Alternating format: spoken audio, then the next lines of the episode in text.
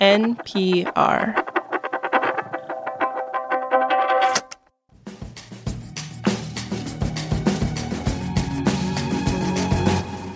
This is The Indicator from Planet Money. I'm Darian Woods. I'm Wailin Wong. And this morning, over our morning coffee, we all had to digest some bad news on inflation. The numbers are out for February, and the consumer price index was up 6% from a year ago. Yeah, the prices keep rising. So, yeah, that coffee, that orange juice, that croissant, all likely more expensive. It's not great. I mean, this path down to low inflation is taking longer than a lot of people would have hoped. And for a while, it looked like, okay, this is the Fed's big job. They're just trying to get inflation down. But then this huge other thing happened in the middle of all of this. You might have heard of it. Silicon Valley Bank, the country's 16th largest bank, just went kaput last week. And this is a really big job for the Fed, too, because the Fed is in charge of making sure the banking system is healthy. And so there's this huge dilemma on the Fed's hands. Does it keep raising interest rates and really bring down inflation? Or does it take a pause, take a breather, and, and make sure that the financial system, which, by the way, is its other goal, make sure that the financial system is safe? It's a big problem. I am happy not to have this problem, but I am very happy to explain to you why it's a problem. Today on the show, we go through the Fed's dilemma and we see what a pause in interest rates would mean for both the banking system and for inflation. This message comes from NPR sponsor Certified Financial Planners. Asking the right questions can greatly impact your future, especially when it comes to your finances. So if you're looking for a financial advisor you can trust, Certified Financial Planner professionals are committed to acting in your best interest. That's why it's gotta be a CFP. Find your CFP professional at letsmakeaplan.org. This message comes from NPR sponsor Greenlight. Want to teach your kids financial literacy? With Greenlight, kids and teens use a debit card of their own, while parents can keep an eye on kids' spending and savings in the app. Get your first month free at greenlight.com/npr. The Federal Reserve had a very dramatic weekend. On Sunday, in response to the SVB meltdown, it said it was freeing up additional money for banks that might need help safeguarding their deposits. The Fed wanted to prevent any more bank runs like the kind that brought down SVB. This is one of the Fed's primary jobs. It is to make sure that the country's banks are healthy. And it's this responsibility that could lead the Fed to pause its rate hikes. Because when interest rates go up, the value of investments like US Treasury bonds goes down. And banks hold a lot of these kind of bonds. Yiming Ma is an economist at Columbia Business School who studies monetary policy and financial stability. She says it's usually no big deal for banks to have all these bonds and other investments as long as they're just hanging on to them. It's only when you have to sell these securities that, you know, that market price that is now lower because of higher interest rates starts to matter. It also matters whether the banks are well run in the sense that they've got hedging strategies in place to protect against the impact of higher interest rates. Like if interest rates go up, they're protected. And SVB had way more of its money in these bonds and similar investments than other banks and wasn't hedged properly. But Yiming says there is a chance that SVB's problems could be playing out maybe on a smaller or less severe scale at other banks. And these banks could be in greater danger as interest rates go higher.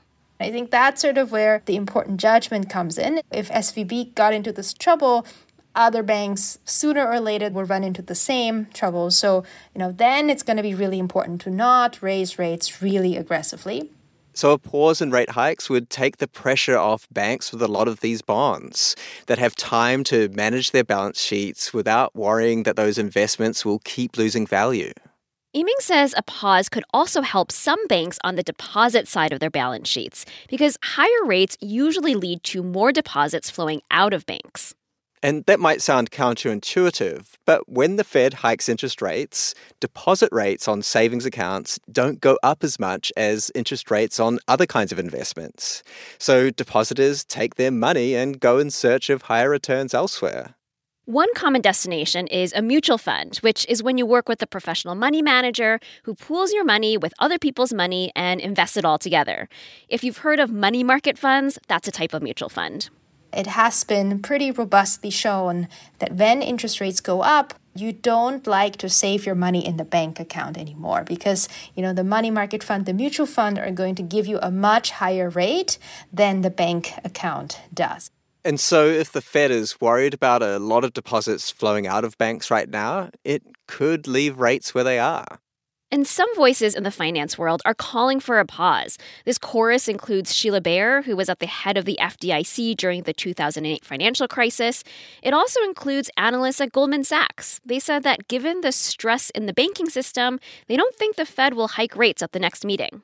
Carolin Pflueger is an economist at the University of Chicago's Harris School of Public Policy. Carolyn researches monetary policy, inflation, and financial markets. And she says whether a pause in rate hikes is warranted depends on how bad you think the SVB fallout will be on the broader economy. The thinking there could very well be that this is a bad shock, and this bad shock, in a way, acts very similarly to a rate hike already. Carolin says think about it this way. Let's say jitters in the banking system make it harder for businesses and consumers to access credit. Those businesses invest less and consumers spend less. The economy slows down, inflation falls. Then it would be very natural to think okay, if this is already happening, we don't need to hike rates in addition to kind of double down on this effect. That's a f- perfectly sound logic if you think that this shock is large enough. Okay, so that's a couple of reasons for keeping rates steady. But this approach also has a lot of risks. I mean, for one thing, inflation. It could keep climbing or just stay stuck way higher than the Fed's 2% target. Just last week, before the SVB collapse, Fed Chair Jerome Powell told Congress that they'd made some progress on inflation, but not enough. My colleagues and I are acutely aware that high inflation is causing significant hardship, and we're strongly committed to returning inflation to our 2% goal. So, pausing the, the interest rate hikes, which is the Fed's main tool for fighting inflation, that could lead to even more pain for people who are vulnerable to rising prices. Economist Yiming Ma says another risk is that the Fed could lose control of inflation expectations and damage its own credibility if the Fed's been saying for the past couple of years, well, we're really committed to fighting inflation, we're going to bring price levels down, and suddenly, you know, they stop doing it and they lose control over this variable they've been claiming they have control over, then going forward, you know, next time we have inflation or next time they're going to say anything, you know, it's going to be a question whether whether they will be convincing and effective anymore. Even before the SVB crisis, the Fed was already facing this really tough job of trying to engineer a soft landing for the economy. You know, raising rates just enough to cool down the economy and bring down prices without causing too much pain in the form of lost jobs or a sudden sharp decrease in lending. The collapse of a major bank like SVB makes this job even harder because it means the Fed has to decide which of its big responsibilities to prioritize price stability, employment, or the health of the banking system.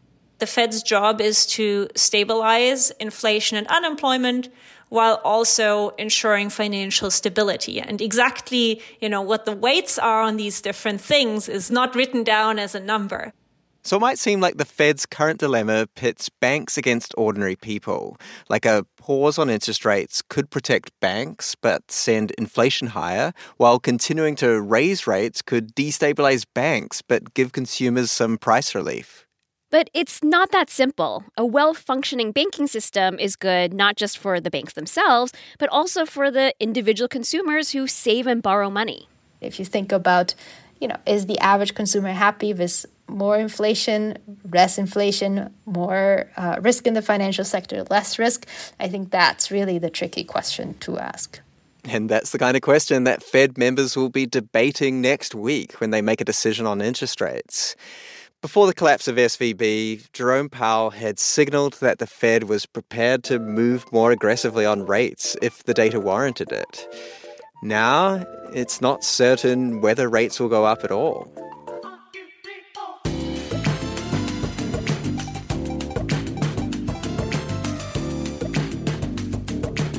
This episode of The Indicator was produced by Brittany Cronin and engineered by Catherine Silva. It was fact checked by Sierra Juarez.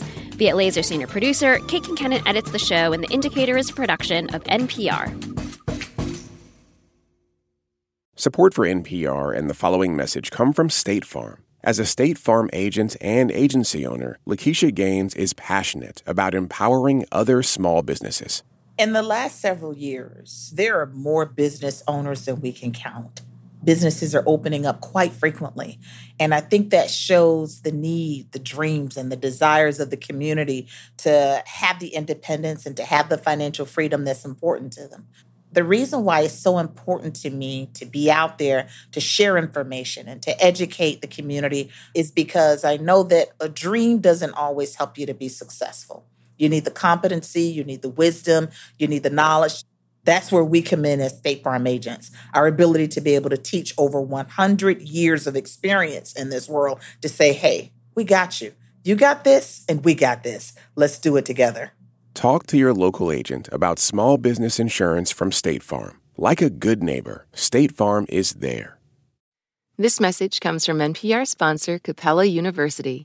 With Capella's FlexPath learning format, you can earn your degree online at your own pace and get support from people who care about your success. Imagine your future differently at capella.edu.